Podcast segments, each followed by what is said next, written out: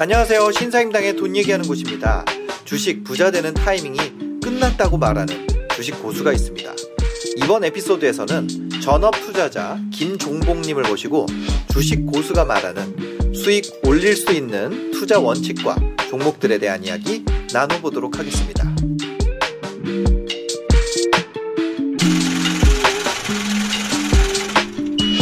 지금 이 돈을 번다고 해서 부자가 되는 건 아니라고 저는 생각을 해요. 어. 그러니까 부자라는 게뭐 네. 지금으로 따지면 뭐 현금 자산 한 25억 정도 있으면 부자인데 음. 그런 부자가 될 만한 돈을 벌 수 있는 그런 크기로 투자를 하시는 분들은 거의 없다라고 봐요. 우리가 투자를 하는 이유가 부로 이어지기 위함인데 네. 부로 이어지기 위해서는 다음 사이클도 경험을 해야 된다라는 거예요. 최소 5년, 10년 음. 후에. 아, 지금 부자가 된 사이클은 끝났다. 그렇죠. 어. 그러니까 1,400대 투자를 해서 지금 뭐 두 배씩, 세 배씩 올릴 수 있는 네. 그런 경험의 사이클을 경험하는 거는 네. 그 전에 준비했던 자들의 준비했던 수확물이라고 생각하시는 게 좋아요. 지금 상승장의 사이클은 지난 상승장의 사이클을 경험했던 사람들이 네. 부자가 될 수 있는 사이클이었고, 음. 지난 하락장에서 준비를 했던 자들이 얻을 수 있는 수익 수확물이라고 생각을 해요. 네네. 네. 그러면 지금 이 상승장을 경험했던 경험치를 가지고 음. 다음에 또 한 번의 위기가 올 거고 다음에 또 한 번 이런 상승장이 올 거예요. 네. 그때 그 사이클을 잘 타서 부자가 될 수 있는 준비를 하셔야 된다라는 거죠. 아. 그래서 지금 뭐 대부분 돈 버셨다고 하시는 분들은 2000뭐 20년 혹은 2019년부터 투자를 해서 지금까지 음. 수익을 쌓아 와셨을 건데 네. 그 수익이 부로 이어지진 않는다라는 거예요. 어. 그래서 그 부로 이어지는 수익은 어쨌든 조금 더 많은 경험을 해야 되고 음. 그게 내 실력인지 아니면 그냥 지수가 올라서 내가 가진 종목이 올랐는지를 한번 냉철하게 분석을 해봐야 된다라는 거예요. 지금까 지금까지는 지수가 다 오르는 그렇죠. 네. 그렇죠. 그래서 아무나 다 먹는 맞죠. 맞아요. 사실 눈 감고 열 종목을 내가 아무나 추천을 해도 네. 수익이 나는 그런 장이죠. 그래서 지금부터는 좀 그런 장은 아니다. 어, 그렇죠. 저는 그렇게 봐요. 그리고 어. 또 하나는 그렇게 하락을 했을 때 네. 정말 크거든요. 과거에 음. 뭐 현대차 같은 경우에도 2021, 2011년이었죠. 2011년에 네. 뭐 제네시스가 이제 세계화 된다 그러고 음. 이렇게 투자를 종용을 했을 때 많은 네. 전문가들이 나와서 현대차를 찬양을 했을 때 네. 그때 가격이 27만 원이었어요. 어. 그런데 그렇게 20만 원대를 4년 동안 박스를 쳤어요. 네. 그러면 뭐 어떤 분들은 거기에 예금 깨서 놓고 적금 깨서 놓고 음. 이게 50만 원 간다, 세계화가 된다, 아직 네. 시총이 작다 이런 네. 이야기가 대부분이었거든요. 네, 네. 근데 그때 그렇게 내 전 재산을 다 넣었던 분들은 음. 결국 3년 만에 7만 원까지 내려가게 되고 어. 반의 반토막이 난 상황에서 이분들이 버틸 수 있는 분들이 과연 몇이나 될까요? 그럼 대부분 다 손절을 하고 혹은 지금까지 들고 있어야 이제 본전인 건데. 음.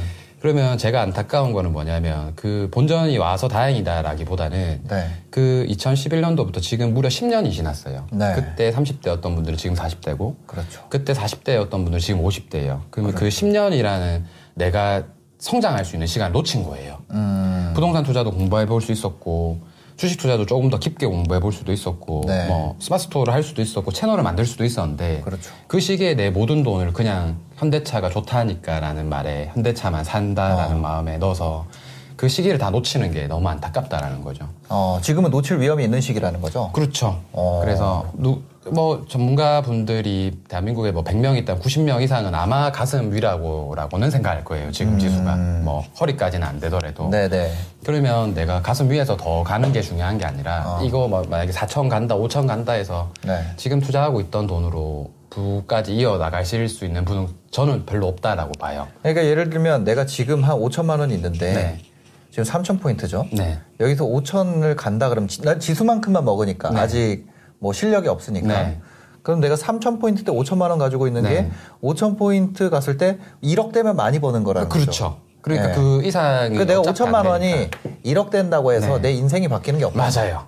어. 제가 하고 싶은 말이 이거예요. 네. 그러니까 그 시기에 어, 지금 상승기에 대한 경험치를 다 적어놓고 음. 어, 내가 이때 놓쳤던 것들 아 예전에는 바이오주부터 했어야 되구나 그리고 네. 언택트 관련주를 했어야 되구나 음. 그 이유들에 대한 것들을 적어놓으셔야 돼요 지금 음. 그래야 또 시간이 지나서 2025년이 됐든 뭐 2023년이 됐든 또 한 번의 위기가 오면 네. 그때는 어 내가 그때 한번 먹어봤었지 음. 이걸로 내가 이번에는 부자가 한번 돼봐야 되겠다 이런 음. 마음으로 투자를 하셔도 늦지 않다라는 거예요. 어. 지금 잠깐 수익으로 인해서 내가 주식을 되게 잘한다라고 생각하시는 분들이 많을 거예요. 저 역시 네. 그랬으니까. 네.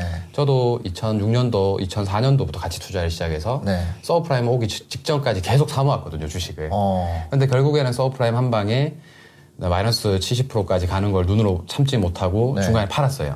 어. 팔고 나고 다시 본전가까지 오더라고요. 네. 근데 그 시기가 있었던 것처럼 여러분들도 여러분들만의 그 시나리오가 만약에 없다면 하락했을 음. 때 그러면은 과연 얼마나 살아남을까. 네. 그때 투자했던 사람들이 지금 2007년도 때부터 투자했던 사람들이 지금까지 살아남은 사람이 과연 몇이나 될까요? 음. 그래서 거기에 대해서 많은 분들이 이렇게 주식에 돈에 관심을 가지는 건 좋지만 그래서 제발 좀 살아남아서 네. 다음 사이클에서는 좀 같이 아. 웃으면 좋겠다라는 게 아. 지금 제 생각이에요. 그러니까 쇼크가 왔을 때 돈이 있는 사람이 부자가 되는 거잖아요. 그렇죠. 그러니까 쇼크 오기 전까지 돈 벌어놓자 이런. 맞아요. 공부하면서. 네, 공부하면서. 지금 막 돈 있는 돈 없는 돈 싹 끌어와서 거기다가 네. 넣는 게 아니라 네. 그런다고 해서 부자 되는 거 아니에요? 맞아요. 어. 그래서 그 시기 네. 그 대부분의 사람들이 제가 아 내가 그때 돈이 좀 있었으면 네. 아 그때 내가 투자를 했었으면 음. 아 IMF 때 내가 땅을 좀 사놓을 걸 음. 서브프라임 때 내가 집을 좀 사놓을 걸 네. 그래서 그 IMF랑 서브프라임이 당장 왔을 때 왜 못 샀냐고 물어보면 대부분이 몰라서였다 그랬어요. 음. 어, 그게 언젠지 몰라서. 네. 그래서 그걸 해결하고자 책에 반토막 전략을 쓴 거예요. 반토막 전략. 지수가 반토막이 나면 위기의 신호가 나온다. 어. 그럼 그때 그 이름에 따라서 당신들이 투자를 시작하면 된다라는 네. 게 동국문 처음이라는 책 첫 번째 책에서 나왔던 네, 이야기였어요. 네, 네, 그래서 다행히 어, 작년 3월 19일 날 고스닥 지수가 정확하게 반토막이 났고 네.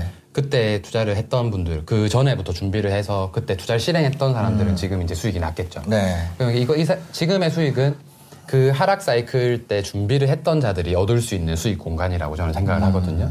근데 아무 시간과 정성, 노력 없이 그냥 지금 상승장에서 더 간다라는 생각으로만 투자를 한다면 네. 그래서 실제로 이게 더 가는 투자물이 역사상 있었냐? 저는 없었다라고 보거든요. 음. 원 사이드로 오르는 투자물은 네. 어, 그 시대를 불문하고 그리고 어. 공간을 불문하고 단 한 번도 저는 네. 없었다라고 봐요. 예를 들면 이런 거는 이런 견해는 어떻게 생각하세요? 네. 그러니까 상승장이 지금까지 네. 이렇게 금방 끝난 적은 없었다. 음 맞아요. 네. 그런 것도 있죠. 그래서 앞으로 상승 네. 여력이 남아 있고 네. 어 그거를 못 하고 있는 것에 음. 대한 음.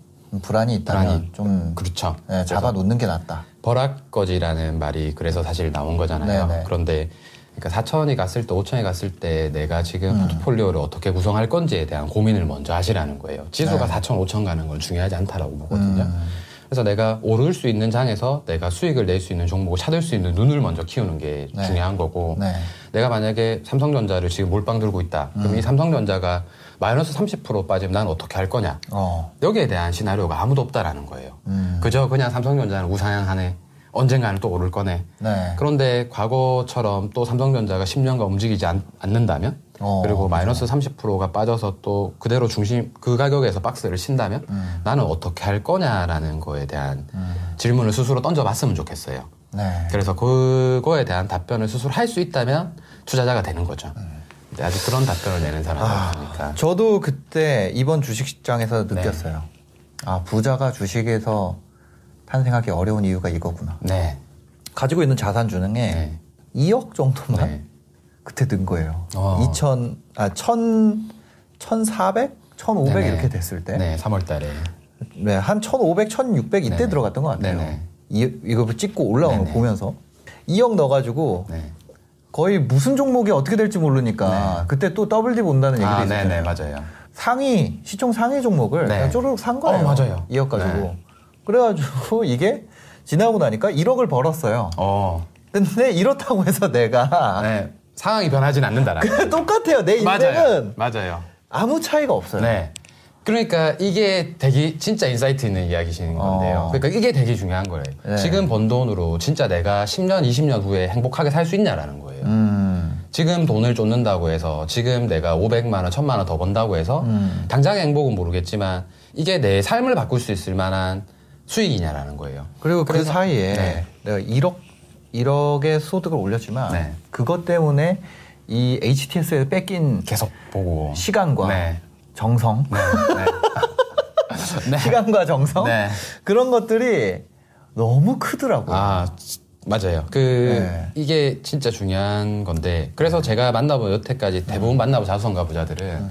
창업을 하시는 분들은 주식 안 하세요. 음. 내가 왜 주식에 그렇게 1,400이 와도 안 흔들리세요? 내가 음. 왜? 그래서 진짜 자수성가 부자들은 흔들리지 않더라고요. 어.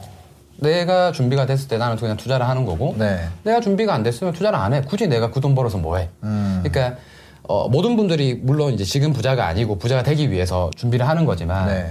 그래도 그 부자가 되기 위한 과정까지 내가 가지고 있는 시나리오를 세워야 된다라는 게 네. 제가 가진 지론이거든요. 아. 그래서 그게 없다면 네. 만드셔야 된다라는 게 지금 지론이에요. 그래서 그러니까 음. 뭐 그 시나리오가 없다면 네. 내 자산을 부자 내가 타겟으로 하는 부까지 가는 네. 그 로드맵이 없으면 네. 그걸 만들어야 된다. 맞아요. 그게 우선이라는 어. 거예요. 그리고 그거는 절대 남이 만들어줄 수 없다라는 거예요. 네. 전문가가 만들어줄 수 없어요. 그 시작은 본인이 만들어야 돼요. 음. 저도 부동산 투자 일을 6년을 먼저 했어요. 네. 부자 아빠가 아빠를 보고 네. 투자를 시작했기 때문에 음. 무, 작정 그냥 부동산 부자가 돼야 되겠다. 그래서 부동산 투자를 먼저 공부했지만 결국에는 네. 지금 주식으로 가장 많은 수익을 올렸던 네, 것도 네. 결국 부동산보다는 주식에 더 가까운 성향을 가진 사람이었기 음. 때문이에요. 그리고 또 하나는 그렇게 가치 투자를 한다라고 자부하고 계속 쌓아나가서 큰 돈을 일시적으로 벌었지만 또그 네. 돈을 다 까먹고 제가 가치 투자를 포기했던 이유도 내 성향이랑 안 맞아서예요. 어. 그럼 시장의 정보는 지금 너무 많잖아요. 그죠. 너무 양질의 정보가 많은 이 시대에 음. 대부분의 사람들을 만나서 상담해 보면 이분들이 하는 이야기는 대표님 그런데 내가 뭘 해야 될지 모르겠어요라는 이야기였어요. 어. 이렇게 좋은데 배울 게 너무 많은데 네. 그럼에도 불구하고 내가 도대체 뭘 해야 될지 모르겠다라는 음. 질문이 항상 제일 많았어요. 네. 그래서 제가 항상 드리는 말은 뭐냐면 성향부터 한번 해보세요 그러면 스마트 스토어 음. 한 3개월 공부해보고 음. 부동산 한 3개월 공부해보고 음. 주식 한 3개월 공부해 보세요. 네. 100만 원씩 넣고 네. 그래서 내가 3개월씩 공부해 봤는데 음. 제일 재밌는 거 시간 가는 줄 모르겠는 거 음. 그것만 집중해서 하세요. 그런데 네. 사람들은 대부분 스마트 스토어가 유행할 땐 스마트 스토어로 어. 부동산이 유행할 땐 부동산으로 맞아. 주식이 유행할 때 주식으로 네. 재미난 사실은 여러분들도 다 기억 나시겠지만 신사임당님도 기억나시겠지만 네. 불과 3년 전만 해도 대한민국 모든 유튜브 컨텐츠들은 부동산이었어요. 맞아요. 네. 근데 지금 그 누구도 부동산을 찾지 않아요. 그렇죠. 유행에 휘둘리는 거죠, 이게. 네. 그러니까 저는 지금부터 부동산 공부를 하거든요. 어. 다음 하락 사이클을 이용해야 네, 되니까 네, 네. 이제 경매 공부를 시작해야 됩니다. 음. 이제 한 사이클이 끝나면 하락기에 대한 준비를 저는 하고 있는 거예요. 네. 그러니까 사람들이 관심을 안 가질 때 그 투자물에 공부를 하는 게 가장 베스트인데 음. 대부분의 사람들은 반대로 한다라는 거죠. 어. 이슈가 될 때 공부를 안 하는 거죠. 네. 그래서 지금 너무 주식시장이 이렇게 이슈가 된다 하더라도 또 분명히 주식시장이 폭락을 하면 네. 대부분의 사람들이 주식에 관심을 끊을 겁니다. 과거에 음. 그랬던 것처럼. 음. 그래서 이번엔 좀 많이 살아남으셔서 네. 이 좋은 분위기를 좀 이어갔으면 좋겠다라는 게 너무 커요. 자산 가격이 올라야 관심이 생기는 것 같아요. 네. 그거는 어쩔 수 없는 것 같아요. 맞아요. 이게 비트코인도 비트코인 오르니까 네. 뭐 떠드는 거고. 네. 뭐 부동산도 부동산 오르니까 맞아요. 떠드는 거고 주식도 마찬가지죠. 맞아요. 예, 이게 길 때는 별로 반응이 없었어요. 맞아요. 그러면 네. 잘 생각해 보면 네. 이런 거예요. 떠들 때가 오를 때라고 말씀하셨잖아요. 네네. 네. 그러면 그 오를 때 사는 게 맞느냐라는 거예요. 음, 길 때 사는 게 낫죠. 그죠. 네. 그러니까 다른 사람들이 관심을 가지는 지금 이 시기가 주식 투자에 음. 관심이 이렇게 많을 때가 네. 사실 위험할 수도 있다는 살 수 있는 자산 그 뭐야 시간을 많이 주잖아요. 네. 기는 시간이 길니까 네. 그 시간 동안은 어 마치 버스가 종점에 서 있는 것처럼 네. 아무나 탈 수 있는 거죠. 음, 그런데 그렇죠. 가기 시작하면 못 타려면 네. 정말 어렵잖아요. 맞아요. 네, 그래서 저도 서 있는 자산이 뭔가를 계속 찾거든요. 음. 지금 뭐 조급하지 않게 사도 되는. 네. 그러니까 사는 사람이 값되는 네. 자산. 음. 그래서 저는 그런 자산들이 이제 가격이 싸졌을 때 음. 이제 가격이 싸지면 심리적으로 방어가 잘 돼요. 네. 지금 대부분의 분들이 두려워하는 이유가 뭐냐면 음. 더블 딥일 거예요. 다시 내려오면. 어, 네. 그것 때문인 거잖아요. 맞아요, 결국에는. 맞아요. 근데 다시 내려오면 과연 이 사람들이 현금이 있을까요? 음, 녹아 없겠죠. 지금 다 사놨으니까. 네. 그러니까 내가 확신을 가지고 투자할 수 있는 자리가 아니면 굳이 쌓을 필요가 없다라는 거예요. 어차피 음. 그게 부자가 되는 돈은 아닌데.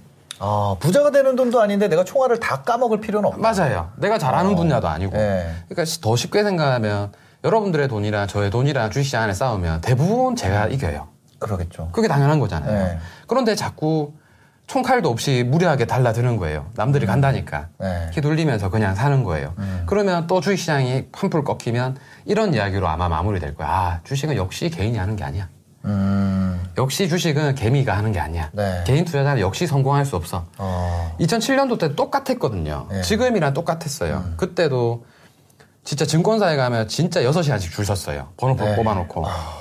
10시에 가면 3시에 계좌 개설을 할수 있을 정도로. 네, 네, 네, 점심 먹고 와도 계좌 개설이 안 될 정도로. 세상에. 그런 시기가 있었어요. 네. 근데 그렇게 사람들이 많이 주식에 관심을 가졌어도 결국 서브프라임 한 방에 대부분의 사람들이 주식을 놓았어요. 네. 그리고 이제 또 부동산이 뜨니까 어. 부동산이 역시 가야 돼. 네. 그리고 이제 부동산 사이클이 나온 거예요. 음. 그래서 이렇게 사이클만 잘 활용해도 저는 부자가 될수 있다 봐요. 음. 그러니까 열심히 저축해서 모르는 거 모르면 차라리 저축하고 돈 모으고 네. 그러다가 위기가 왔을 때 위기를 활용하고 음. 이런 사이클 한 세네 번만 활용해도 내가 좋은 투자자가 될 수 있다라고 보거든요. 네. 근데 사람들이 그거보다는 지금 당장의 돈, 네. 지금 내 눈앞에 남들이 다 벌었다는 내 혼자 못 번 것 같은 소외감 그죠. 이런 거에 휘둘려서 투자를 한다라는 게 사실 좀 안타깝다라는 생각이 좀 많이 들어요. 소외감 때문에 네. 아, 내가 시장에서 소외됐다. 네. 이게 이것이 매매의 원인이 돼서는 안 된다는 네, 거죠. 맞아요. 어, 대부분 네. 지금 그렇잖아요.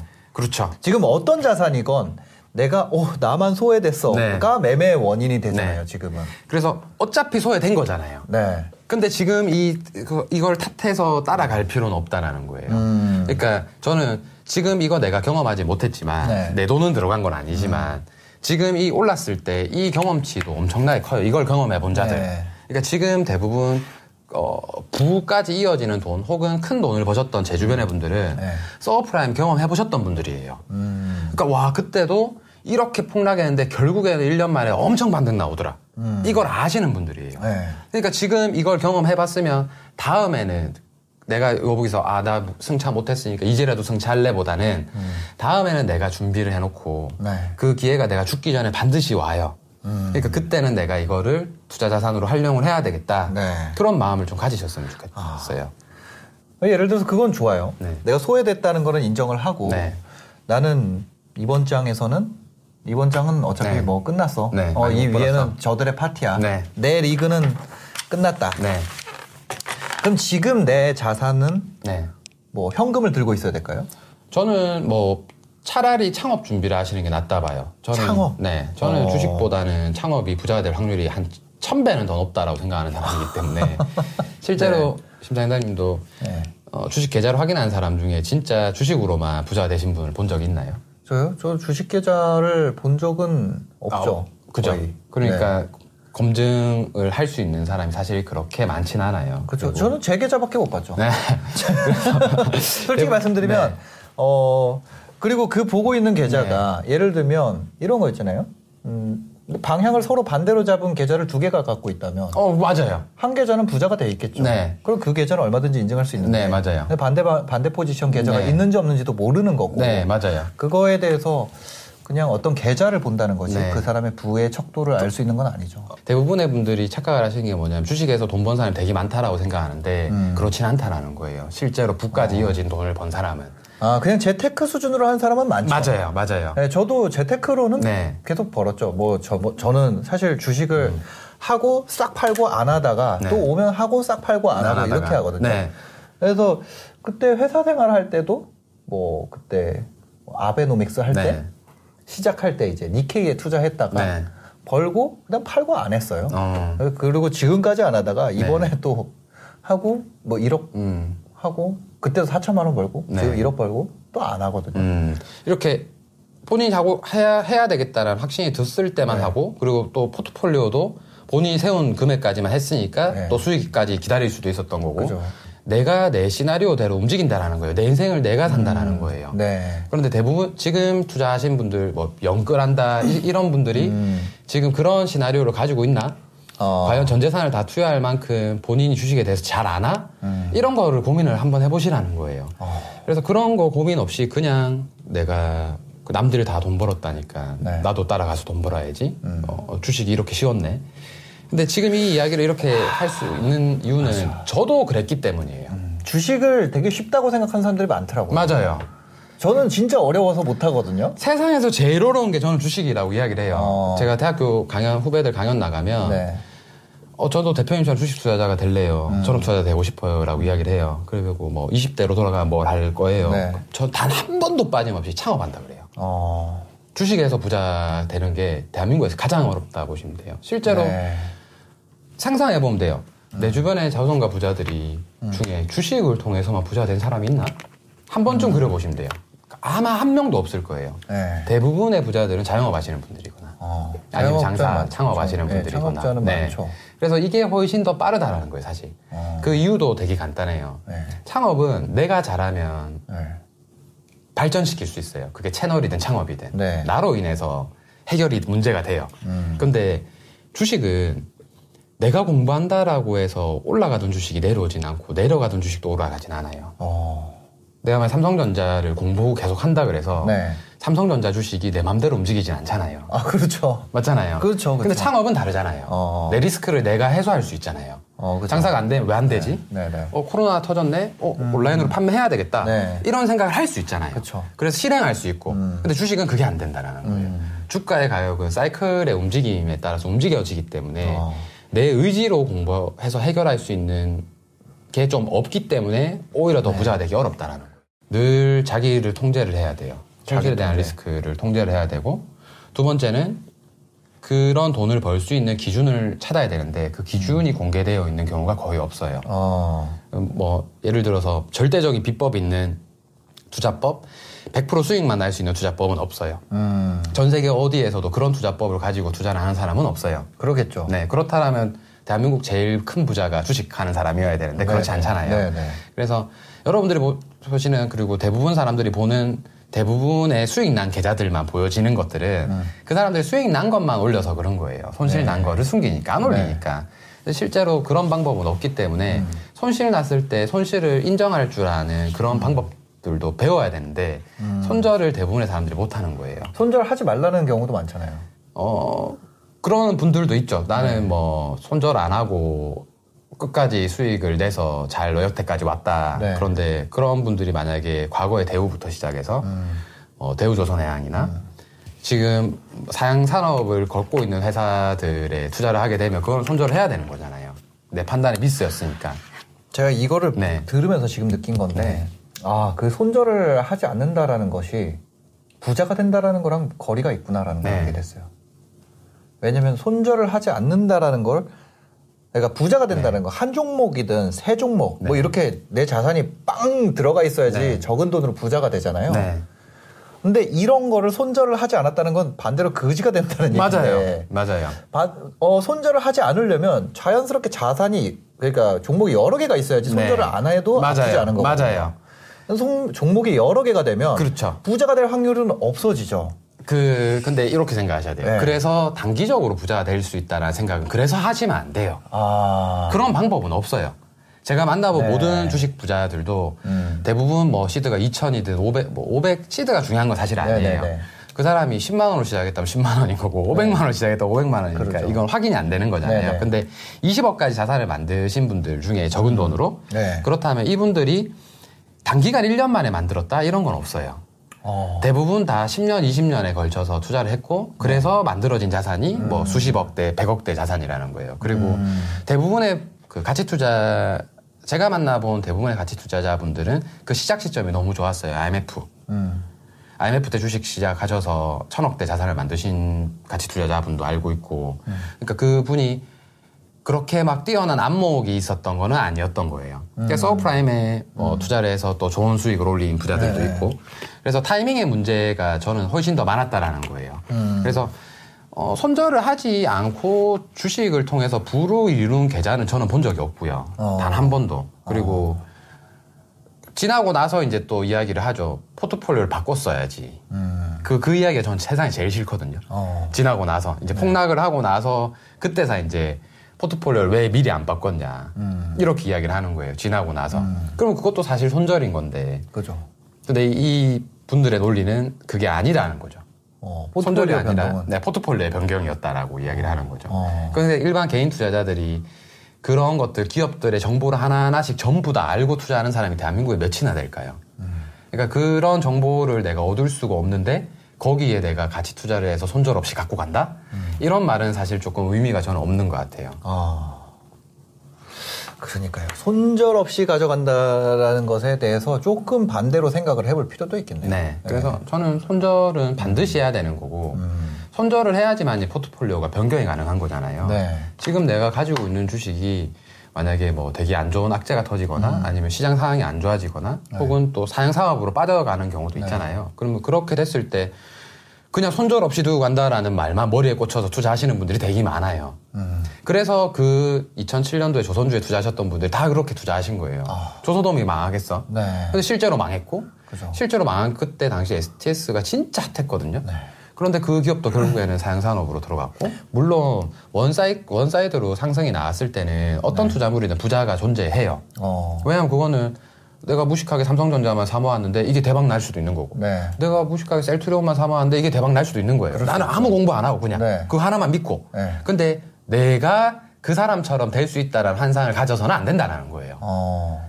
내가 나도 그럼 삼성전자만 사서 네. 뭐 지금부터 사가지고 계속 사가지고 나중에 부자가 되겠지라는 그런 생각을 안 하시는 게 저는 좋다라는 거예요. 아 그래도 2천분의 1 확률은 되잖아요. 아, 아 그럴 수 있죠. 네. 저는 그거보다 어, 되게 팩트로. 네. 근데 2,000분의 1의 확률보다. 네. 2,000명 중에, 주식 투자를 만약에 모두가 나눠서 한다면 네. 2,000명 중에 한 명은 부자가, 부자 된다는 거죠. 어. 특히 이런 상승 사이클에서. 어쩔 수 없이 부자가 되는 사람이 나오네요. 그렇죠. 그러니까 그분들이 책을 쓰고, 음. 그분들이 강의를 하고, 아. 그분들이 얘기를 하는 게, 저는 근데 그 거기서 insight를 얻을 수 있냐라는 거예요. 아. 제가 그런 분들 강의를 수천 번을 다녔거든요. 네. 근데 가서 보면 다 그냥 좋은 이야기 해주세요. 뭐 PER가 뭐 낮은 네. 걸 사라, 뭐 PBR이 1 미만인 걸 사라, 음. 그리고 뭐 위기 때 사라. 네. 그리고 다 이해를 했어요. 음. 근데 막상 집에 가서 해보려니까 할 게 없는 거예요. 어 왜요? 그 그런 종목들을 사서 결국에는 이분이 샀던 거 쌀 때 샀던 거고. 아... 내가 샀을 때는 비싼 이분이 거. 이미 부자가 됐는 상황에서 네. 내가 산 거니까. 아, 그죠. 네. 그러면 네. 지금 그렇잖아요. 지금 다 올랐잖아요. 네. 부동산도 오르고 주식도 오르고. 아, 지금 안 오른 거는 달러 공, 정도? 네, 공식적인 투자물 안에서는 잘 없죠. 일반인이 접근할 네, 수 있는 네. 투자물 안에서는. 어떻게 해야 될까요? 그냥 모아야 되나요? 돈을 그냥? 저는 굳이 여기서 더 투자를 할 필요는 없다라고 봐요. 그냥 현금을 가지고 있죠. 네, 현금을 가지고 있고 네. 내가 내렸을 때 어느 지점이 오면 어떻게 사서 내가 얼만큼의 수익을 보겠다라는 거 정도의 시나리오는 있으면 좋아요. 음. 그리고 꼭 투자물이 내린다라고 해서 돈을 잃는 건 아니에요.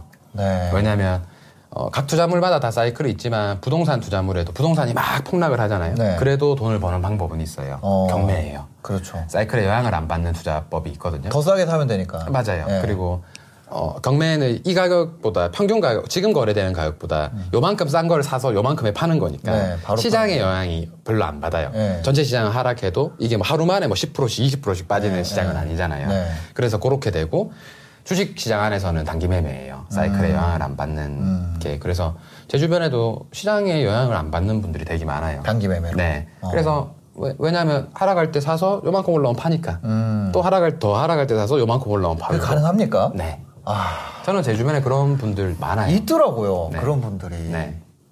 그래서 아. 그렇게 시장에 영향을 안 받는 투자법을 네. 공부를 하시면 돼요. 근데 이 공부법이 너무 어렵다라는 거예요. 1, 2년 안에 완성될 수 있는 공부법도 아니고 음. 하루 이틀 누가 주식한다고 유튜브에서 보고 배울 수 있는 것도 아니라는 거예요. 음. 결국에는 내가 직장인들이 그렇게 한다는 말이 안 된다는 거죠. 회사 다니면서. 그렇죠. 어렵다라는 거죠. 네. 근데 하시는 분들도 있으세요. 아, 그렇죠. 회사 네. 다니면서 사법고시 통과하는 사람도 있어요. 맞아요. 그래서 어... 대신에 그 정도의 노력은 하셔야 된다는 거예요. 그분들 네. 전부 다 잠도 안 자고 공부를 하시는 분들이에요. 음... 주식이 쉽다라고 그냥 사놓고 묻어놓는 분들이 아니라 네. 내가 언제 살 것인지 어떻게 팔 것인지 그래서 얼마를 살 것인지 얼마의 수익을 올릴 것인지 이런 시나리오를 음... 다 가지고 투자를 한다는 거예요. 사놓고 묻어놓는 식으로 돈을 버는 시장은 또 있겠죠 한 5년 후에. 아 5년 후에. 네, 또 위기가 오면. 하... 그러면 저는 네. 이런 거예요. 자 지금까지 무슨 말씀하신지 정확하게 알겠습니다. 네. 우리가 타겟 수익률이라는 게 있잖아요. 네.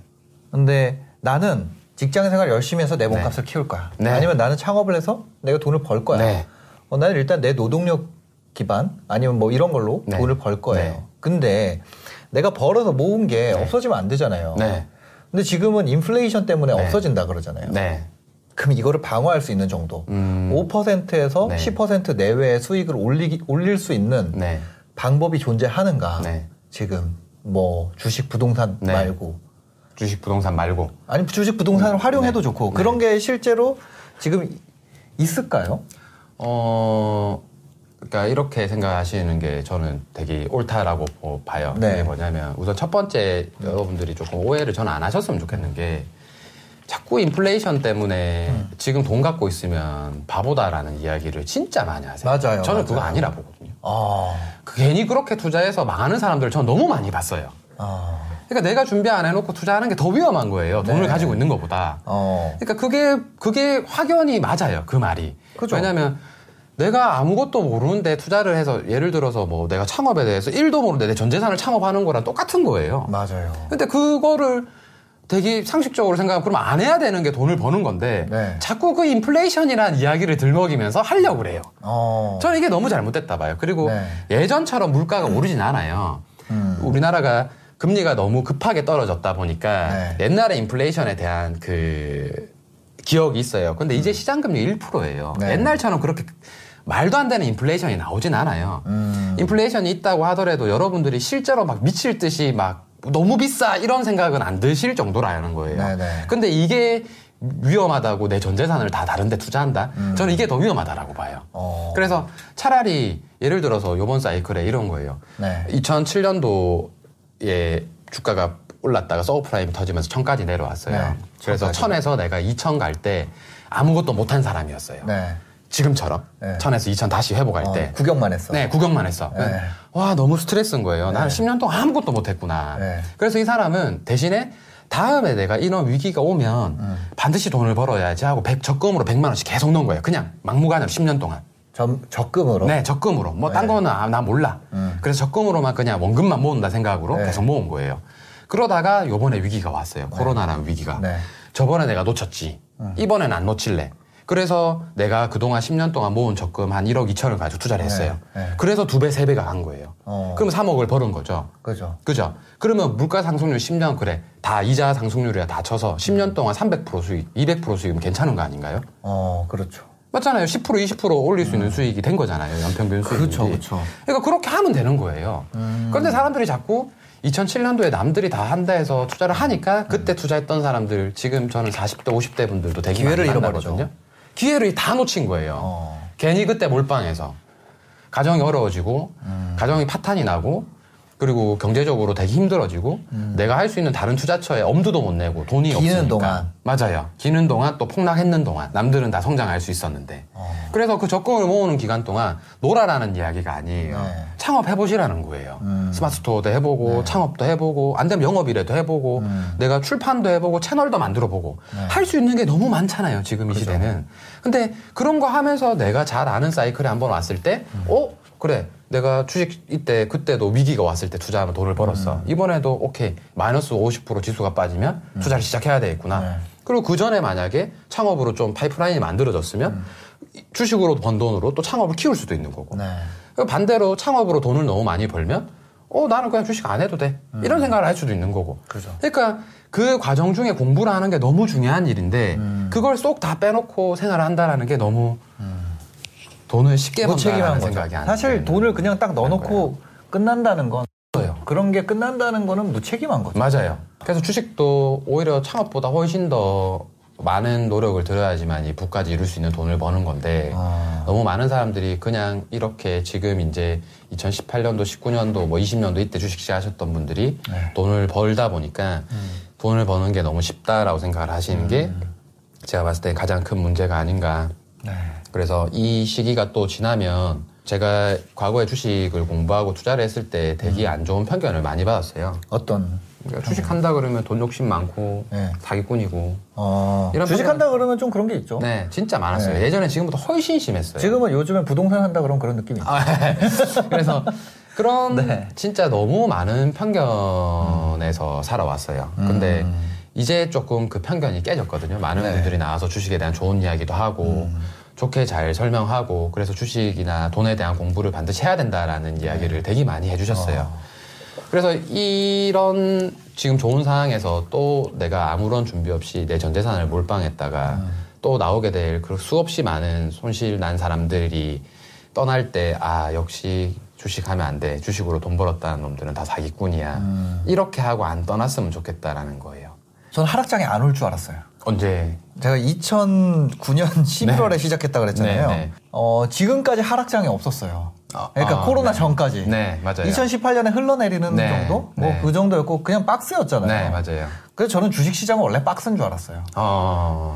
그리고 이번에 알았죠. 아, 하락장도 존재하는구나. 이걸 처음 알았어요. 지금 시작한 분들은 네. 주식시장 저 제가 박스인 줄 알았던 것처럼 네. 지금 주식 시작하신 분들은 주식장은 다 우상향하는 줄 알 거예요. 음 맞아요. 그래서 제가 저는 박스일 때만 봐가지고 네. 이게 고점에 꺾였을 때 판 거예요. 아. 왜냐면 주식은 박스라고 생각을 하니까 음. 이거를 버리지를 못하더라고요. 아. 그래서 저는 부자 맞아요. 제가 스스로 그 팔면서 느낀 게 야 너는 부자 되긴 글렀다 아. 주식으로. 음. 왜냐면 저는 그게 이미 생겨버릴까. 이거를 다 경험하고 제가 만약에 부자가 되려면 네. 이 주식시장이 이걸 뚫고 막 5천 포인트까지 네. 가는 걸 본다면 네.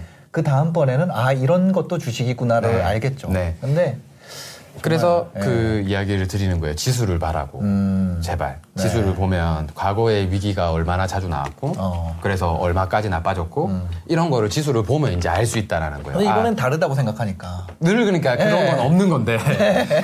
영원히 우상향하는 건 없는 건데. 네. 그런 투자물이 있다면 상식적으로 생각해봐도 네. 그런 투자물이 있었다면 특정 어느 나라 어느 시기에서는 음. 거기 사는 모든 사람들이 부자여야 돼요. 어, 그죠, 그죠. 근데 그런 적은 없거든요, 단한 어. 번도. 그래서 모든 투자물에는 사이클이 있고, 네. 그 사이클은 위기와 상승을 음. 반복한다라는 것만 네. 깨닫게 되어도 네. 시장에서 투자할 수 있는 부분은 너무 많다라는 거예요. 어, 지금 가장 안정적인 자산은 뭐라고 생각하세요? 저는 현금 자산이라 봐요. 현금. 네. 네, 그냥 우리나라 돈 들고 있다가 적금. 네, 부동산 좀 폭락하면 네, 부동산 넣고 네.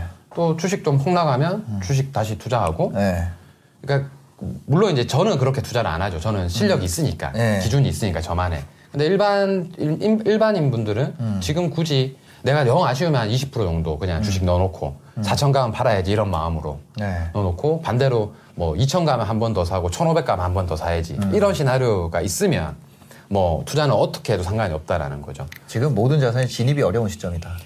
맞아요. 네. 네. 그래서 어. 이런 저도 근데 사실 어, 제가 기준을 가지고 투자를 해서 돈을 벌기 시작하기 시작함으로 하고 나서 지금까지 이렇게 one side로 오르는 장은 처음 경험해봐요. 음. 그래서 저도 열심히 적거든요. 네. 아, 이런 장에는 이렇게 이렇게 투자를 해야 되구나. 음. 제가 직접 투자를 안 했더라도. 네. 아, 이런 장에는 내가 놓친 부분이 이런 부분이구나. 음. 아, 이런 부분에 내가 좀 더 잘했으면 더 수익이 났을 수 있겠구나. 음. 이렇게 이제 계속 적어 나가요. 투자 사이클은 찾으려 그러면 너무 많아요. 음. 주식시장 안에서도 테마주 중에 대선주라는 게 있어요. 네. 대선주도 5년마다 한 번씩 사이클이 그렇죠. 돌아요.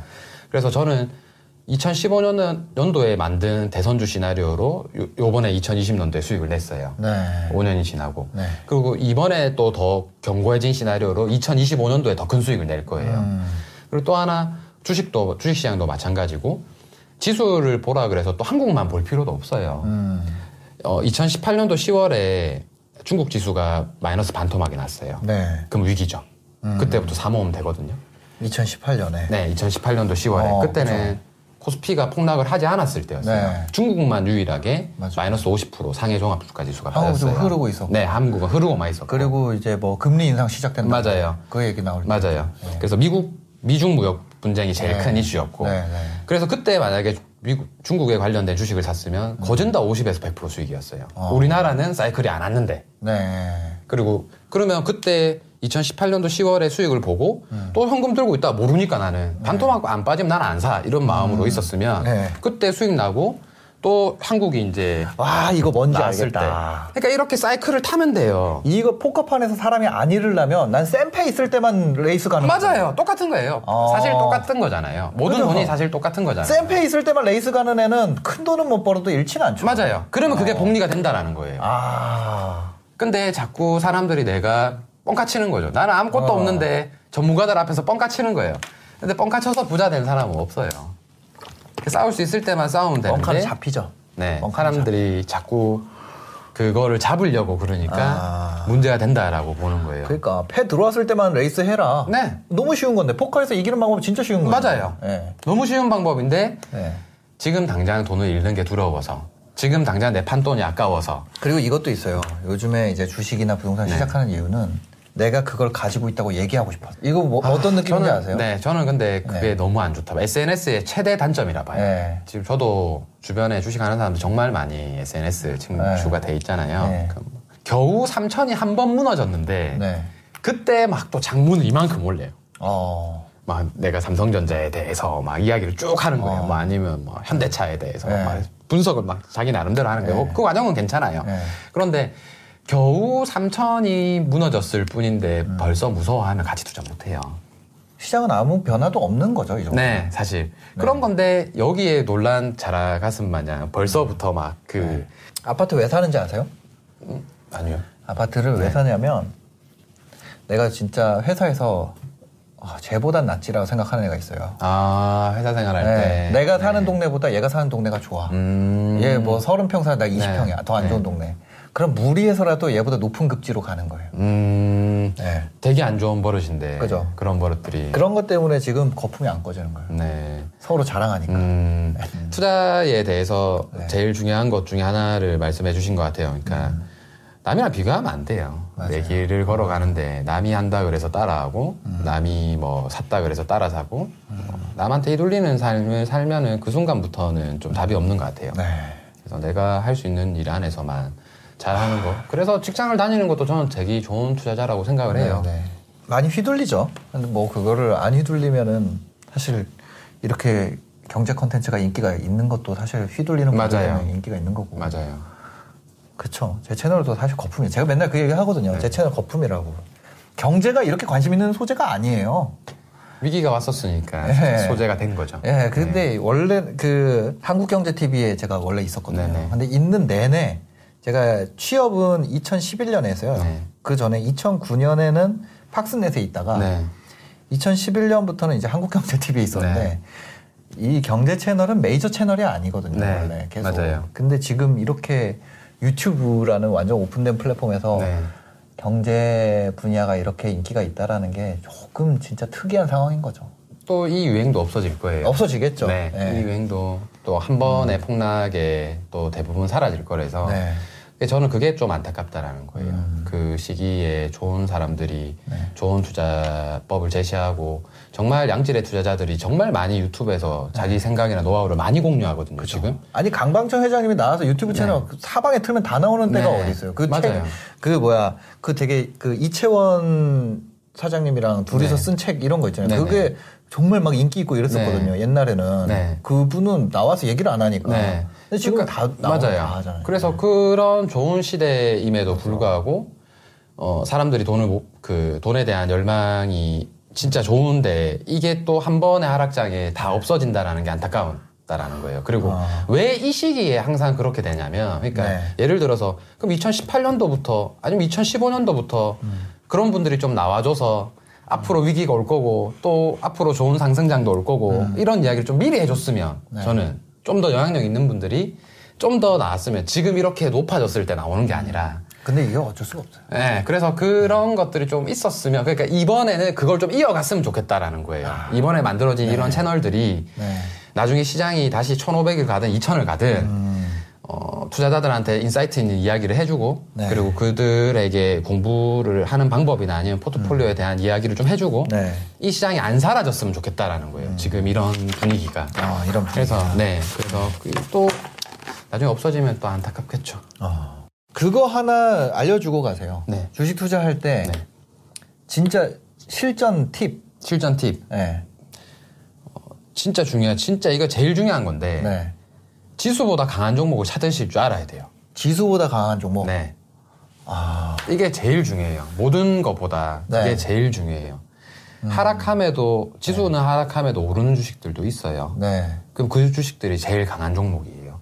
우리의 어. 돈은 한정적이잖아요. 네. 우리 돈이 무한되면 그런 게 신경을 안 써도 되는데, 음. 우리 돈은 늘 한정적이니까 내 돈은 어디에 들어가야 되죠? 가장 센 놈한테 들어가야 그렇죠. 돼요. 그럼 가장 센 놈은 어떻게 찾냐면, 음. 지수가 하락할 때 상승하는 주식들이에요. 어. 그 녀석들이 주도주가 돼요. 그그 녀석들이 나중에 주도주가 되고 대장주가 되고 네. 시장을 업종을 지수랑 그냥 단순히 지수 차트 펼쳐놓고 그러니까. 주식 차트 펼쳐놓고 쭈쭈쭈 비교하면 돼요. 비교하면 돼요. 그러니까. 그러면 3월에 3월에는 주식 시장이 폭락을 했어요. 네. 폭락하지 않은 업종이 있어요. 음. 제약주들이었어요. 네. 녹십자는 3월에 폭락을 한 게 아니라 오히려 상승했어요. 오. 녹십자라는 주식을 처음 보시면 아시겠죠. 그럼 지수는 폭락했는데 이 주식은 올랐네? 네. 어, 폭락했던 이유가 코로나고 이걸 해결해주네? 네. 얘가 주도주가 되겠구나. 어. 얘를 투자하는 거예요. 네. 그래서 얘가 가장 먼저 많이 올랐어요. 아. 그리고 지수보다 빠르게 회복하는 업종들이 그 다음 업종이 비대면 관련주들, 언택. 언 택트 관련주들이 네. 그 다음에 올랐어요. 카카오나 네. 아니면 네이버 음. 이런 주식들이 그 다음에 오르고 네. 세 번째로 이제 오른 게 지수가 너무 많이 오르니까 따라 올라오는 애들이 있어요. 네. 키를 맞추기 위한다라고 음. 이야기를 하죠. 그래서 항상 늘 지수보다 센 종목, 지수가 하, 그러면 지수가 상승할 때는 센 종목을 찾기가 어렵겠죠. 네. 그래서 제가 하락장에 더 돈을 많이 벌어요. 어... 왜냐하면 지수가 상승할 때는 주식들이 같이 다 상승하니까 네. 어느 게 센지 구분이 안 가잖아요. 음. 근데 지수가 하락할 때는 센 주식이 딱 나오면 어 얘는 남 몰리죠. 맞아요. 얘는 남들이랑 어. 다르네. 네. 얘는 누군가가 있네. 음. 얘는 오른 이유가 다 있는 거예요. 어. 그래서 이네 얘네들만 보고 관심 종목에 넣어놓고 어. 매매할 타이밍을 잡는 거예요. 어. 손절할 타이밍도 잡고. 네. 그거 한 가지만 최소 3개월만 딱 해보면 네. 시장이 어떻게 움직이는지 알 수 있어요.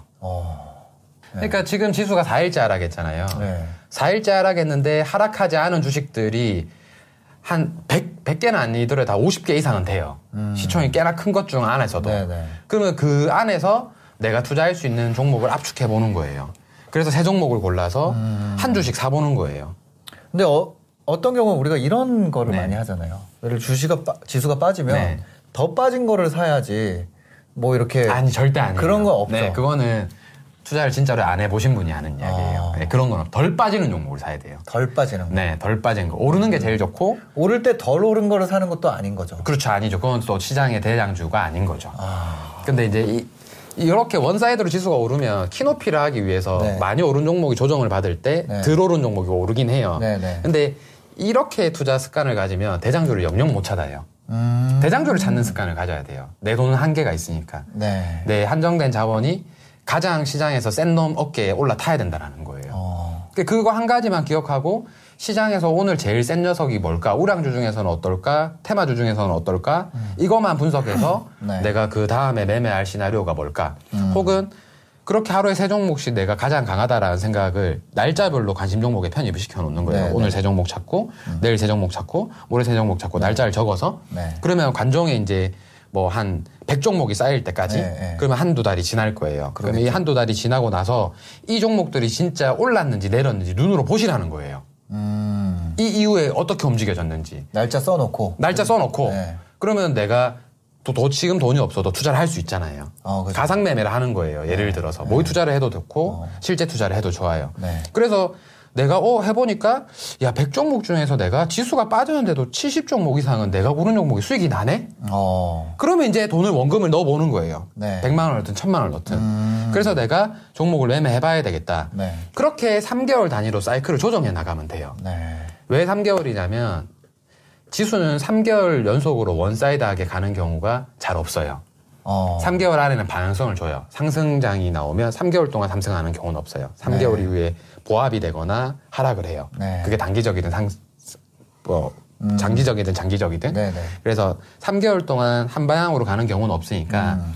3개월씩 내가 끊어서 내가 9개월을 해보면 대부분의 지수를 이해할 수 있어요. 상승장에는 음. 어떤 패턴, 어떤 종목이 잘 가고, 네. 보합장일 때는 어떤 게 잘 가고, 음. 하락장일 때는 어떻게 잘 가냐. 그렇게 음. 1년을 준비하면 돼요. 네. 그래서 내가 하락장 때도 차락장일 때도 더 많이 오르는 주식들을 찾을 수 있는 눈이 있다면 음. 이제 저처럼 되는 거죠. 아. 그러니까 되게 중요한 건데. 근데 이게 복잡한 이론이 아니라 상식적인 음. 거잖아요. 그럼 지금 오늘 당장 지수를 보는 거예요. 네. 그리고 내가 오름순으로 주식 올랐던 종목들을 다 보는 거예요. 네. 그 HTS 요새 잘 돼 있기 때문에 네. 상한가 검색하면 오늘 상한가 한 거부터 0% 오른 것까지 어, 쭉다 나와요. 네. 그 위에서부터 순서대로 보는 거예요. 음. 그래서 지수는 이렇게 내림 하락의 사이클인데 네. 주식은 오름의 사이클이 있는 종목들이 있어요. 네. 그럼 그 종목들을 관심 종목에 편입시켜 놓는 거예요. 아... 계속 하락할 때마다만. 시장이 돈에서 시장에서 돈이 빠져나가는데도 올라가는 친구들 그렇죠. 그러면 어. 우리가 누군가를 따르려고 할때 음. 모든 상황이 다 똑같으면 네. 돈 많고 능력 좋은 형님을 따라다니는 게 맞는 아, 거잖아요. 그쵸, 그쵸. 그러니까 주식도 마찬가지라는 거예요. 어. 센놈 따라가야 되는 거예요. 네. 내가 그 시장에 따라서 같이 하락, 같이 망하는 게 아니라 시장이 음. 하락해도 지켜주거나 상승하는 주식들이 항상 있다라는 거예요. 어떤 경우에도. 네. 그 주식들만 계속 보고, 보고 눈으로 보는 습관만 들여도 음. 계좌가 이렇게 좀 많이 바뀌어요. 펀드 매니저 분들은 좀 다르죠 입장이 왜냐하면 음. 계속 돈이 들어오잖아요 고객들 네, 네, 네, 살수 있는 돈이 계속 생기는 네. 거잖아요 그러니까 금융 제도권에 계신 분들이 같이 음. 투자를 이, 야기할 수 있는 거는 음. 고객들의 새로운 연기금이 계속 들어오니까 예, 유입이 되니까 네. 일반 직장인들이 지금 내가 연끌해서 다 투자를 해놨는데 음. 내가 지금 1억 넣어놨는데 밑으로 10% 빠졌을 때 내 월급 모아가지고 100만 원 투자해봐야 평단이 어. 안 내려가죠 그죠 그러면 이거는 이제 문제가 생기는 어. 게 되는 거죠. 그럼 지수가 폭락하면 어쩔 수 없이 같이 두드려 맞아야 되는 상황밖에 발생이 안 되는 거죠. 아, 이거 정말 현실적이네요. 네. 그래서 음. 어떤 투자를 하는지 간에 되게 간단한 방법은 그 이런 것도 있어요. 그러니까 60개월을 분할로 매수를 하면 돼요. 대한민국 시총 상위 5개를. 아, 60개월 내내 내가 하락하는 경우는 없었다. 네. 그러니까 60개월 안에는 전부 다 회복을 한다라는 거예요. 네. 동일한 비중으로 동일하게 매월 매수를 하면. 음. 그래서 그게 종목으로 들어가면은 좀 위험하기 때문에 네. 종목으로 네. 들어가면 뭐 3개에서 5개 포트를 짜고 음. 그 다음에 지수로 보자면 지수만 매수를 해도 네. 연평균 수익률은 어. 은행 이자보다 훨씬 많이 나와요. 아, 이 60개월 분할 매수는 되게 자주 하거든요. 네. 어, 그 차 살 때. 아. 많이 하고 계실 거예요. 60개월 아, 네. 분할 매수. 그거를 이제 어. 지수에 사거나 아, 주식을 사면 아, 차를 두 대가 될 수도 있는 아, 상황이 나오는 아, 거죠. 그죠. 네. 그래서 60개월 음. 정도를 분할 매수하면 60개월 아, 내가 분할로 미리 산다는 게 아니라 60개월 할부를 먼저 내고 60개월 뒤에 맞아요. 그 돈 가지고 살라 그러면 살려 그런 차의 등급이 바뀌겠죠. 맞아요. 어. 무조건 바뀌죠. 어. 그러니까 지금 1억이 있어요. 그럼 1억 있으면 60개월로 나뉘면 네. 어 200만 원 정도 되나요? 그죠, 그죠. 200만 원, 네. 월 200만 원씩 네. 납입을 하는 거예요. 수익이 나올 때까지. 음. 그러면 중간에 10%에서 20% 수익이 나오면 인출. 네. 다시 200만 원 넣는 거예요. 어. 그렇게 해서 60개월이 되기 전에 수익이 나왔을 때 음. 내가 중간에 1억 2천이 된 거예요. 네. 그러면 200만 원 넣었던 게 이제 뭐 240만 원 음. 이렇게 넣게 되는 거죠. 그렇죠. 그래서 복리로 굴러가는 거예요. 음. 60개월로 월급으로 복리를 만들 수도 있어요. 그러면 은행 이자보다 훨씬 높은 수익을 낼 수 있어요. 60개월 try 하다가 목표 수익률 달성되면 다시 부분 처음부터 인출. 네, 부분 인출. 어. 뭐 반을 인출해도 되고 네. 그것도 이제 정해 놓으면 돼요. 10% 수익 나면 반. 음. 뭐또 10%더 수익 나면 반. 음. 또 10%더 수익 나면 갖고 있는 금액의 반. 이런 식으로 인출하고 전체 남아있는 금액에 음. 또 60개월 나눠서 넣으면 복리가 되는 거죠. 이게 재테크는, 이게 재테크하는 방법 맞아요. 네. 그러면 은행, 어. 은행 이자보다 훨씬 더 높은 수익률을 올릴 수 어. 있어요. 좋은 것 같습니다. 네. 대부분의 분들이 음. 잘안 하시죠. 60개월로 나누는 거는 그런 걸로 해도 되겠네요. 뭐, 저기, ETF 같은 걸로 해도 되겠네요. 그렇죠. 네. 네. 지수에 투자를 해도 네. 상관이 없어요. 아. 네. 돈 공부라는 걸 뭘 해야 되, 되는가? 어, 우선은 공부라고 하면 우선은 돈을 모아야 되죠. 그래서 모으 그 돈을 벌기 위한 방법은 크게 네. 저는 두 가지 있다라고 봐요. 새로운 소득 만들던가 네. 아니면 기존 소득 늘리던가. 네. 근데 기존 소득 늘리는 거에 대한 한계치는 대부분 직장인들이 가지셨을 거예요. 네. 그래서 새로운 소득을 만드는 거잖아요. 음. 그럼 새로운 소득 어떻게 만들래라는 거에서 뭐 누군가는 스마트 스토어로, 누군가는 주식으로, 음. 누군가는 창업으로, 누군가는 영업으로 네. 이렇게 만들어 나가게 되더라고요. 네. 그러면 그 안에서 내가 어떤 공부를 해야 되는지를 경험해 봐야 된다는 거예요. 음. 근데 첫 번째는 무작정 경험해라 그래요, 저는. 100만 원 넣고 그냥 다 잃어도 좋으니까 네. 그냥 경험해라. 음. 그래서 경험해서 그 과정이 즐거우면 돈을 어. 잃어도 즐거울 투자물이 있어요. 어, 하다 들어서, 보면 네. 내 100만 원 까먹었는데도 네. 어. 예를 들어서 부동산을 너무 좋아하시는 분이 계신데 이분은 네. 임장 다니는 게 너무 좋은 거예요. 그냥 맛집 투어한다는 네, 네, 생각으로. 네. 근데 또 어떤 분은 새로운 사람을 만나는 게 너무 싫은 거예요. 음. 이런 분들은 또 안 맞는 거예요. 차라리 스마트스토어나 창업도 네. 오프라인 창업이 잘 안 맞아요. 음, 얼굴 보고 얘기하는 거. 맞아요. 협상하고 이런 맞아요. 거. 불편해 하시는 분들도 많거든요. 그죠, 그죠. 근데 그런 분들이 또 근데 되게 의외로 강점이 되게 온라인으로 되게 잘하세요. 네. 그래서 내 성향을 먼저 분석하는 게 제일 중요하다는 거예요. 음. 근데 그거는 내가 경험해보기 전에는 몰라요. 네. 대부분의 사람들 주식도 처음에 하면, 어, 저는 막 시나리오를 가지고 손절 잘 할 수 있습니다. 포트폴리오 음. 잘 바꿀 수 있습니다. 하지만 음. 직접 막상 해보면 안 돼요. 어. 그래서 그런 것들을 우선 파악하는 게 더 우선이라고 생각해요. 네, 내가 어떤 성향인지. 맞아요. 해보지 않, 해보기 전에는 알 수 없다. 네, 맞아요. 어. 그러면 그 모든 과정이 전부 다 무의미하냐? 그러면 그 과정 중에는 반드시 돈을 못 벌 거예요. 음. 그래서 돈이 되지 않는 구간을 반드시 견뎌야 돼요. 네. 그런데 대부분의 분들이 그게 돈이 되지 않는다고 생각하고 못 견뎌요. 그 구간에 보통 나오는 게 이제 기회 비용이죠. 내가 맞아요. 이때 편의점 알바를 네. 했어도 이만큼 네. 벌었을 텐데. 네, 맞아요. 그 근데, 생각. 맞아요. 근데 이렇게 생각하시면 전 좋을 것 같아요. 만약에 음. 카페를 운영하는데 음. 어, A라는 친구는 그냥 내가 돈을 벌기 위해서 차저식을 받고 카페를 운영을 해요. 네. 근데 B라는 친구는 내가 나중에 카페를 차리기 위해서 카페를 운영을 해요. 음. 그럼 똑같은 아르바이트라도 네. 이 친구들은 1년 있다가 완전 다른 사람이 돼 있을 거라는 거 아시잖아요. 그러겠죠. 이, 이 친구는 어 카페를 어떻게 하면 장사가 잘 되는지 오늘은 이렇게 인사해보고 내일은 저렇게 인사해보고 음. 메뉴를 어떻게 바꿀 건지도 음. 고민해보고 그다음에 새로 어 우리 사장님이 뭐 급여는 어떻게 주는지도 한번 보게 될 음. 거고 그래서 이렇게 눈을 키우면서 공부를 한다라는 거예요. 네. 근데 이 둘의 시급 차이는 똑같잖아요.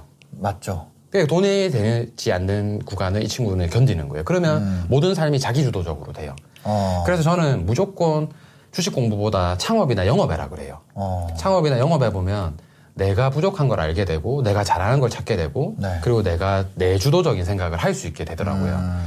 그래서 모든 투자하기에 앞서서 저는 무조건 창업이나 영업해보라고 하는 음. 이유가 이것 때문이거든요. 네. 그래서 어쨌든 이 돈이 되지 않는 구간을 반드시 견뎌야 된다 봐요. 저는 그 구간이 아무런 의미가 없다라고는 생각 안 해요. 음. 그 예를 들어서 제가 그 심사임당님도 과거에 PD셨잖아요. 네. 그게 분명히 저는 도움이 돼서 유튜브 채널까지 남들보다 빨리 네. 성장을 했을 거다라고 어. 생각을 하거든요. 네. 그때 경험도 있고 그때 그쵸, 그쵸. 생각했던 얘기들도 맞습니다. 있고 네. 그러니까 그 시간이 그 당시에는 무의미하게 생각할 수 있지만 음. 지나고 보면 이게 또 도움이 되는 구간이 저는 맞죠, 있다라고 맞죠, 봐요. 맞죠, 그래서 많은 분들이 창업을 어, 직장을 다니시면서 지금 내가 하는 일이 아무 의미 없어라고 생각하시는 분들이 많은데 음. 그거는 본인이 그걸 돈으로 아니어서 그래요. 저는 음. 그렇게 생각하거든요. 네. 만약에 뭐 지금 제조업 다니시는 분들이 있다면 내가 이, 이, 지금 이 회사에 납품 받는 회사가 어딘지를 알아보고 이 회사에 음. 납품 받는 2차 벤더를 해도 들어갈 수 있는 방법이 없나? 네. 그러니까 고민할 수 있는 것들은 너무 다양하거든요. 내가 음. 지금 하는 상황 속에서 네, 처해진 네, 상황 네. 속에서 근데 자꾸 사람들이 뭐 한다니까 뭐에만 가고 뭐에만 가고 뭐에만 가면 이 분석이 없다라는 거예요. 음. 그래서 저는 지금 여러분들이 어떤 위치에 있든 어떤 환경에 네. 있든 지금 내가 할 수 있는 것들이 무엇인지부터 찾아보시는 게 가장 베스트일 것 같아요. 어. 이런 분들도 계세요. 네. 스마트 스토어를 운영하시는데 첫 달부터 수익이 잘 나신 분이에요. 그러면 네. 이분들 이분이 스마트 스토어를 운영하는데 어, 첫 달부터 어떻게 이렇게 수익을 잘 냈지? 음. 그거 보니까 어머님 아버님이 시골에서 그 농사를 계속 지으신 거예요. 네. 그걸 이제 온라인으로 팔기 시작한 거예요. 오. 어. branding을 해서. 네. 그러니까 이분은 남들보다 앞에 어머니 아버님이 써주신 그 의미 있는 시간들이 있어서 네, 네. 활용을 된 거잖아요. 어, 그렇죠. 근데 나한테는 그게 없으면 그게 없다라고 인정하고 음. 또 새로운 것들을 만들어야 되는데 네. 이런 것들만 돈이 된다 누가 뭐 그 그런 쪽으로 아이템을 잡으면 돈을 잘 번다라고 하면 음. 그쪽으로 쏠려가지고만 하는 네. 거예요 내 상황이 아닌데 어. 그래서 그런 것들이 되게 중요한 어. 것 같아요 그 안 따라하려면 그럼 어떻게 해야 되냐 음. 나에서부터 출발하면 저는 된다고 보거든요. 네, 네. 내가 잘하는 거에서부터, 네. 내가 지금 환경이 어떤지에 대해서부터. 음. 그래서 그 모든 직업이 전부 다 저는 다 의미가 있다라고 보는 편이라서 네. 그 속에서 시작을 하는 게 첫 번째 저희가 음. 생각하는 돈 공부법이고. 돈 공부는 나에 대해서 알아보는 거. 네, 내가 뭘 잘하는지. 맞아요. 네, 그리고 맞아요. 두 번째는 어. 그걸 지속적으로 계속 이어나가는 거. 지속적으로. 네. 그래서 그 과정 중에 저는 요새 뭐 miracle morning이나 뭐 네. 자기개발 열풍이 좀 있어 책도 많이 보고 네. 루틴을 쌓으려고 많이 하잖아요. 네. 그래서 이런 루틴을 만드는 습관을 들이는 것도 중요하다 봐요. 운동을 음. 하는 것도 그렇고. 네. 그게 습관이 왜, 주, 왜 중요하냐면 그 돈이 되지 않는 구간을 습관적으로 해 나가는 습관을 들여야 돼요. 음. 그래서 지금 이런 것들, 뭐 내가 운동하는 거 지금 당장 돈도 안 되고 필요 없는데 음. 그런데도 저는 좀 해보라고 하는 편이거든요. 네. 책 읽는 것도 마찬가지고. 네, 네, 네. 지금 당장 지금 본인이 뭘 할지 잘 모르겠으면 음. 그냥 그런 루틴들만 쌓는 것도 도움이 된다라고 봐요. 음. 그래서 장사 잘 하시는 분들이나 아니면 뭐 영업 잘 하시는 분들의 공통적인 특징 중에 하나가 음. 장교 분들을 되게 우대해요. 모든 영업 어, 그죠, 쪽에서는. 네. 근데 그 장교분들을 우대하는 게 그분이 머리가 뛰어나서 아니에요. 음. 루틴이 있어서예요. 음. 루틴이 있기 때문에 어, 성공할 수 있는 몇 가지 루틴들을 회사에서 제공해주면 이분들이 실행할 수 있기 때문에 네. 그게 돈이 안 돼도 맞아요. 네. 그래서 장교를 우선적으로 뽑는 네, 거거든요. 네. 그래서 그런 것처럼 루틴을 몸으로 쌓는 것만으로도 음. 내가 발전할 수 있는 좋은 요소들이 나중에 생겼을 때 그걸 네. 이뤄 나갈 확률이 되게 높더라고요. 아. 그래서 그런 것들도 좀 중요한 것 같아요. 제가 그런 얘기를 한 적이 있거든요. 똑똑한 사람일수록 실행력이 떨어진다고. 맞아요. 이 정확합니다. 머릿속으로 네. 너무 다 디벨롭이 되니까 이제 현실적으로 실행을 하려 보니까 너무 초라한 거예요. 맞아요. 내가. 그러니까 이게 갭이 점점 커지는 네. 머릿속에서. 근데 생각 안 하고 바로 하는 사람이 오히려 더 잘해요. 맞아요. 네. 그러니까 그, 그 똑같은 경우가 창업하시는 분들도 네. 그런 경우가 되게 많은데 음. 사업 계획서를 짠다고 막 밤새도록 고민하는 거예요. 네. 그리고 막 이, 여기도 가보고 저기도 가보고 다 가보는데 장사 잘 되는 데는 다 이유가 있는 거예요. 막 음. 규모가 크다든지 네. 주차장이 크다든지. 근데 네. 내가 가진 돈은 없네. 음. 그리고 창업 안 하는 거예요. 그냥. 그렇죠. 자기 현실이랑 비교를 하니까. 네, 비교를 해버리니까. 어. 그 와중에 그냥 내가 할 수 있는 걸 하면 되는데. 네. 어, 그리고 너무 많은 사람들이 음. 그래서 오히려 또 투자 시장에서는 되게 재미난 사실이 똑똑하다고 돈을 잘 버는 건 아닌 것 같아요. 음. 그래서 똑똑하다고 돈을 잘 벌었으면 대한민국 석박사들이 대한민국에서 가장 부자가 돼야 되는데 네. 그런 건 아니잖아요. 어. 그것처럼 생각이 많아지는 생각을 하는 건 좋은 거지만 너무 많은 생각을 한다라는 게 문제가 되기는 하는 것 같아요. 지금 시대가 또 네. 그런 시대인 것 같아요. 네, 오늘 영상 보시고 도움이 되셨다면 구독과 좋아요, 댓글까지 부탁드리겠습니다. 영상 봐주셔서 감사합니다. 행복한 하루 되세요. 감사합니다.